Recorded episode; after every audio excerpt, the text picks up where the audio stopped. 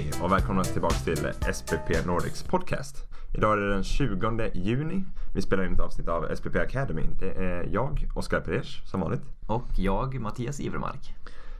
Och eh, ni kanske är på väg till eh, midsommar vid det här laget. Eh, så vi börjar med att önska alla en, en fin midsommar. Men eh, idag så tänkte vi gå igenom lite grann vilka olika typer av projekt som vi jobbar med och vad som kan komma att eh, finnas på plattformen överhuvudtaget. Och det här är ju lite grann av Mattias specialitet. Du är ju projektansvarig här numera. Ja precis, så jag får ju in eh, många förfrågningar både från er medlemmar och från projektutvecklare om vad vi jobbar med faktiskt. Det är en ganska vanlig fråga.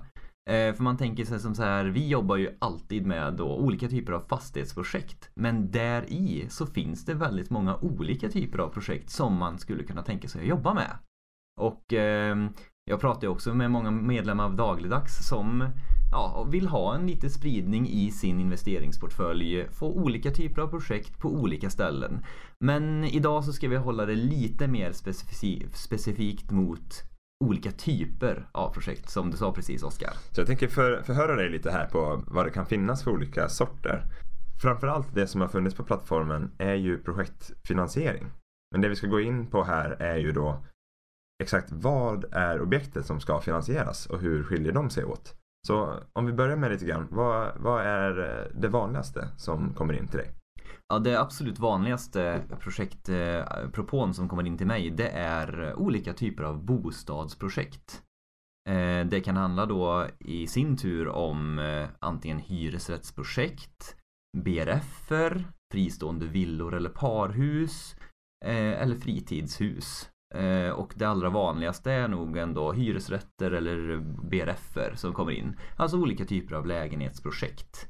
Eh, där i så ser jag att eh, det finns ett väldigt stort behov från projektutvecklarna för en sån här typ av finansiering. Eh, och det är väldigt attraktivt utifrån att det finns stora värden i projekten redan från början. Eh, projektet har utvecklats i regel ganska långt redan när det kommer till oss. Ehm, det vill säga att eh, man har eh, förvärvat en fastighet, eh, det finns bygglov på den, man har säkrat upp alla olika typer av underleverantörer och byggare om man nu inte har till och med det i egen regi. Ehm, och så har man då eh, kalkyler och allting sånt klart. Man, man, man vet att det finns en marknad för objekten med hyfsad eh, sannolikhet. Men man känner ju alla någon som söker bostad. Eh, det är ganska lätt att relatera till. Precis, det är väl det som är det utpräglade draget för de här bostadsrättsprojekten. Mm, det mm. som är speciellt med dem är ju att där är något som ska byggas och sen säljas. Mm, mm exakt. I, I fallet med hyresrätterna där eh, finns det ju faktiskt i nästan alla Sveriges kommuner en eh, betydande bostadskö. Och därmed så ger det också att man från dag ett faktiskt kan ha alla lägenheterna uthyrda. Det är en väldigt stor fördel. Till exempel som har vi kört, eh, vi kör ett hyresrättsprojekt i Vara just nu. Eh, där eh, man till exempel ser att det finns en stor kommunal bostadskö och det här tillgodoses då av hyresrättsprojektet. Ehm, och sen i sin tur då så kan man se att man kan ha olika inriktning kanske på de här hyresrätterna. Det kan vara mindre hyresrätter, mer kanske för förstagångsboende eller studentboenden. Men även större familjelägenheter, familjeboenden. Man vill gärna ha en liten mix där ändå så att man får ändå en, en eh, vad ska jag säga, spridning i sitt erbjudande också såklart. Mm, mm. Eh, och eh, vad gäller till exempel eh, villor och, och bostadsrätter Eh, Eh, då är det ju i regel också att man ser att man har eh, i närområdet ofta så finns det en historik av att man eh, har utvecklat, kanske själv eller andra projektörer har utvecklat liknande projekt under de senaste åren. Och det är liksom, i allmänhet är det ju kommuner också i bakgrunden som vill att det byggs mer bostäder i kommunerna. Ja, för det, det är ju det som vi ser på all statistik som kommer ut nu. Eh, byggandet går, går ner. Vi bygger fortfarande ganska mycket i historiska termer mätt. Men vi måste bygga ännu, ännu mer bostäder mm. för att eh, ja, i takten som vi bygger nu, det hänger inte ihop mm. med, med befolkningsutvecklingen. Um, men för att sammanfatta lite då.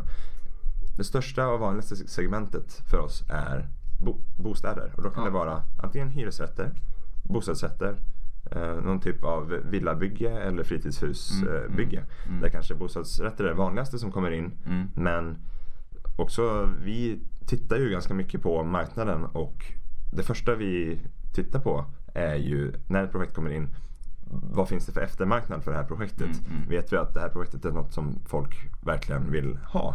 Och där är ju hyresrätter någonting som är otroligt efterfrågat i dagsläget. Så därför har vi valt att jobba ganska mycket med just, just det. Exakt. Och eftersom då, det här är värt att säga också att eftersom det här är eh, projektutveckling så, så kommer det ju liksom löpande komma kostnader i projektet under tiden. Där i så har vi kunnat vara ganska flexibla och lägga upp det här mer som byggkreditiv. Där man så att säga tar upp finansiering i ett antal olika steg. Eh, Just för att det kopplar bättre med eh, kostnaderna som finns i projektet. Det här ger ju också sammantaget att eh, om man tittar på totala projektlängden eller ska vi säga löptiden för våra finansieringar så ligger det i allmänhet på kanske ja, åtminstone 12-18 månader i alla fall. För det är i regel så lång tid det tar också att- färdigställa ett sånt här projekt. Eh, Men eh, eh, det är liksom ändå mm, som sagt att man kommer in i det här stadiet när projektet redan är hyfsat långt gånget. Och man så att säga har i regel bara att sätta spaden i marken och, och börja bygget. Exakt. Men när det gäller sådana här typer av projekt där man egentligen går in och finansierar någonting som byggs upp, där värdena byggs upp under projektets gång. Mm. Då har vi bostadsprojekten som vi har gått igenom nu. Mm. Och sen så har vi ju den kommersiella sidan också. Exakt, och det kan handla om alla olika typer av eh, kommersiella fastigheter faktiskt. Lager, kontor, samhällsfastigheter. Eh, Vi har ju till, till exempel finansierat ett LSS-boende eh, tidigare. Det är en typ av kommersiell fastighet. Samma egentligen, vad ska vi säga, eh, underlag krävs ju där också såklart. Eh, Men i regel så har faktiskt projektägaren redan säkrat upp eh, vid byggstart vem hyresgästen kommer vara. Mm. Eller man kanske till exempel har för avsikt att sälja projektet vidare vid färdigställande och man har en köpare klar också på förhand. Det kan faktiskt vara som så att man har då som sin affärsidé att man utvecklar den här kommersiella fastigheten som man direkt sen säljer vidare eller hyr ut till slutkund. Eh, men samma sak gäller egentligen där som för bostadsprojekten. Att man kommer in i ett stadie där eh, projektet är långt gånget. Man har bygglov och, och säkrat upp kontrakt med underleverantörer med mera, med mera.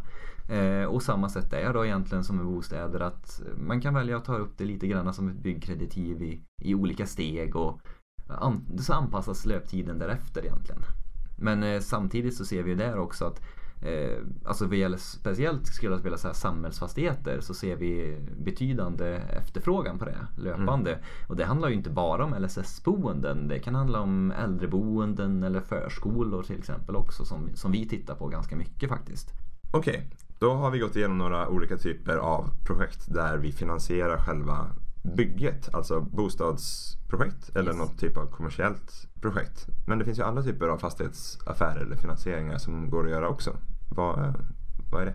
Ja, och då antar jag att du syftar på markförvärv eller lite mer den här delen när man kommer in och förvärvar ett projekt eller en fastighet. Är det rätt eller? Ja, det Ja, var precis det jag tänkte på. för det, det som är lite utpräglat för den typen av projekten då, rätta mig om jag har fel, men skillnaden är ju lite grann att de här projekten där det byggs upp som vi har pratat om, eh, där byggs mycket av värdena upp under själva Mm. projekttiden. Medan de här förvärven, där kanske mycket av värdena finns dag ett. Eller? Ja, exakt. För att det fina i det, det är att man kommer in Alltså för det första kommer man in först i projekten. Och det innebär i regel också att det är en ren botten, ett bottenlån, en bottenfinansiering det handlar om. Alltså med andra ord att man har bäst prioritet i sådana projekt. Eh, och det handlar då till exempel om att man förvärvar eh, en fastighet där det finns bygglov på. Eh, och så, så tänker man att man ska vidareutveckla det här framöver. Eh, det kan också handla om att man förvärvar ett eh, paket, ett projektbolag. Och då finns det byggrätter i projektbolaget som man väljer att kunna utveckla vidare. Eh, samma, samma förutsättningar är såklart här som för eh, bostads eller kommersiella utvecklare. Att man, eh, man sätter sitt eget kapital och, och så lånar man upp liksom mellanskillnaden där då via oss. Det här handlar mer kanske, ska vi säga, om brygglån.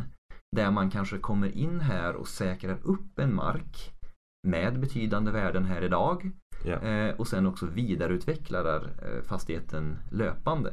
Det kan handla om att man till exempel också då bygger upp något typ av, vad ska jag säga, kassaflödesgenererande på fastigheten ganska omgående.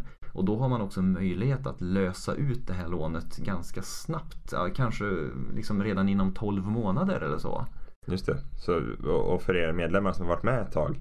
Det här är vi egentligen, ett sånt här rent markförvärv Mm. eh, var egentligen det som hände i det här Vemdalen-projektet som var väldigt populärt som nu har, har återbetalats till, till eh, de som investerade där. Precis, för vad de gjorde där det var ju att säkra upp en, en mark, en fastighet som de eh, nu håller på faktiskt att bebygga. Men där man istället då också, förutom de här fastigheterna som man förvärvade, så hade man eh, möjlighet att ställa goda säkerheter i befintliga fastigheter också. Så där kan man lite granna faktiskt eh, ställa olika typer av fas- fastigheter i, säkerhet också. Och så att säga säkra upp eh, mycket av det här från början redan. Eh, och ehm, det ger ju fakt- faktiskt också implikationer på löptiden då som vi var inne Mm. på med, brygglån. Att det kan bli lite kortare, kortare lån. Så där kan man också få en liten annan exponering om man säger så i sin, sin portfölj. Just det. Men för att, för att sammanfatta lite då. Vi har två huvudsakliga områden. Det ena var det vi pratade om först med projekt. Det är någonting som byggs upp. Mm. Eh, Och det kan vara framförallt då bostadsprojekt men även kommersiella.